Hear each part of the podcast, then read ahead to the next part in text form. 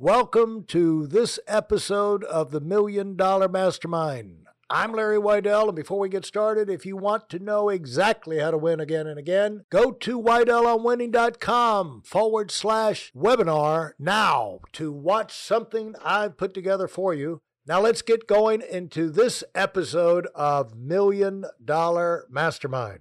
Here you are as a young guy getting started and everything. How did that impact you? Uh, how did that transform you just being around that? just being around them and playing with those guys elevated my playing elevated you know it's kind of like if you if you if you're a half decent tennis player and you start playing with the pros then your game rises gets up you know yeah. my my game started to get really good playing with these guys and that mushroomed into everything that came after that i guess yeah i started working with some big artists you know i mean i mean when Average White Band faded, I, I, I became like a studio musician, and then uh, and then while I was doing the studio musician stuff and running around recording for all these different people, Duran Duran came on uh, on on the on the looking looking and asked if I if I if I wanted to work with them.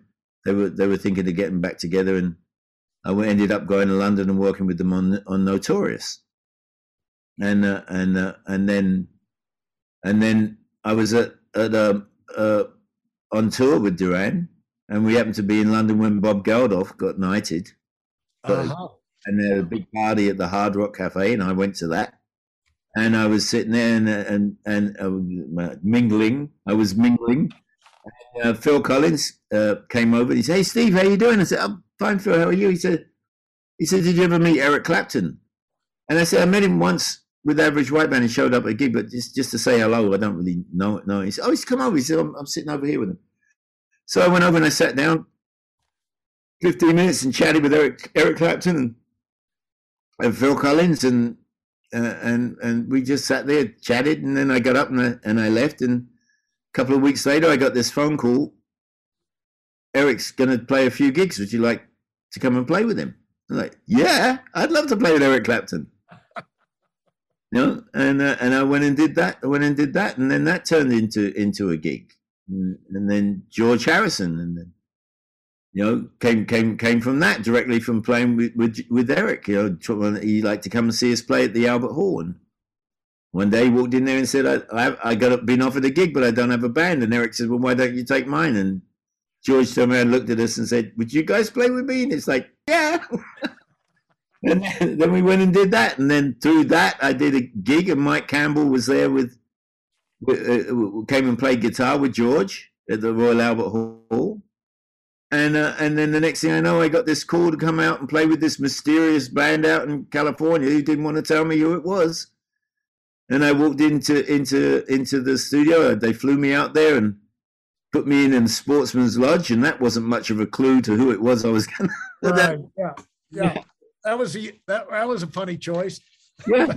and then, uh, and then I, I, I, walk in walk into into into Sound City, and there's Mike Campbell and and and and, and, and Tom Petty sitting there, and I'm like, oh, it's you, it's you, it's you.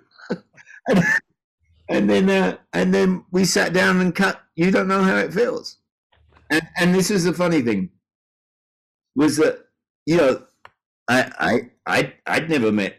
I'd met Mike before with George. I'd never met Tom before, and so we sit down and we, we do a couple, learn this song, and we play it, and we go in, and we listen to it, and they were behind with Rick Rubin and and, and Jim Jim Scott were behind the board, and and Mike and Mike and and Tom was was standing behind them.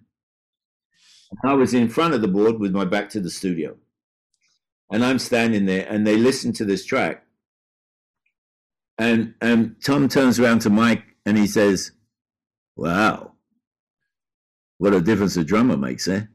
and, and I'm standing there going, "Well, what does that mean?" You know, you know that could have that could have meant anything, like you know. Yeah. And my and Tom looked right at me and he said, "Oh, don't worry, you won." and I didn't even know I was in a competition for anything. I just thought you know, I was coming out there to do a session. And you won. And uh, and I, and I stayed the rest of that week, and, and and we recorded the first half. Then the big change came for me. Hey, listen, there's a lot of information online, but there aren't a lot of people who've actually done something. In my case, I've actually built a successful business that's accrued over $5 billion in assets under management and has done well even during trying times. Now, if you want to know exactly how I've done this, go to weidelonwinning.com forward slash webinar now. I've compressed a decade of learning into five short weeks just for those of you who want to give yourself an incredible advantage and are tired of waiting and watching others move up. Part two of, of the recording. Uh, uh, uh so that was in October. April April the 30th of 1993, I had a lot of personal stuff going on, and I decided that I was going to stop drinking. Uh-huh. And I was going to stop messing around with drugs, like uh, you know. And I was I was I was 43 years old, and that didn't all none of that stuff looked really good on me. And I had too much trouble going on. There was no way out of it, and and uh, and I said, you know what, I'm just going to try doing this without that. And I stopped drinking. And I stopped. I stopped drinking, and stopped messing around with that stuff. And uh, and, and then I came back out and I did the second half of the recording, and uh, and uh, and that went well too. And and so the Heartbreakers have been with me. The first time I came out, I was drinking. The second time I came back out, I wasn't drinking. And and uh, and and, uh, and how was uh, that different for you? How was that different for you? Uh, the experience of it.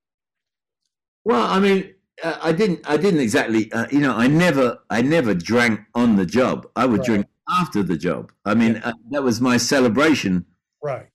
Was was was after after I finished work, I could go drink as much as I want. You know, and and, and but but um, my personal life as far as like there was a lot of children flying around and a lot of child support and i couldn't figure out why people were having kids with me anyways you know it's like yeah. and uh and um it was it was it, my life was a mess it actually it, it seemed like i was never going to have any fun anymore and that my life was over and uh and then then the heartbreakers came along and and uh, and and uh, and i you know I remember, I remember the, the, from the Wildflowers recording.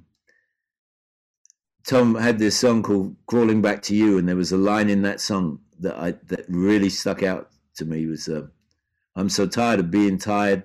Sure as night turns into day, most things I worry about never happen anyway." And that whole right. line, "Most things I worry about never happen anyway," really stuck out for me. You know, and uh, and and through all all the uh, early those early those early uh, early years of sobriety.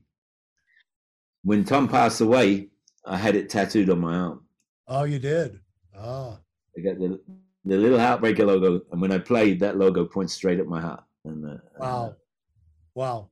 And, and um, it was 25 transformative years that that that um, uh, um, that that changed changed my life. Taking taking taking the the drugs and the alcohol out of my life um, uh, really really made me change a lot of things, and uh, and I'm I'm truly grateful for that. If you enjoyed what you've heard and are dead serious about finding out for yourself exactly how this works in the real world, I've taken the most valuable business lessons I've learned over 40 years and put them into something for you to watch. Go to weidelonwinning.com forward slash webinar now in order to move up as fast as possible. I'm Larry Weidel, and I run the Million Dollar Mastermind. Go, go, go.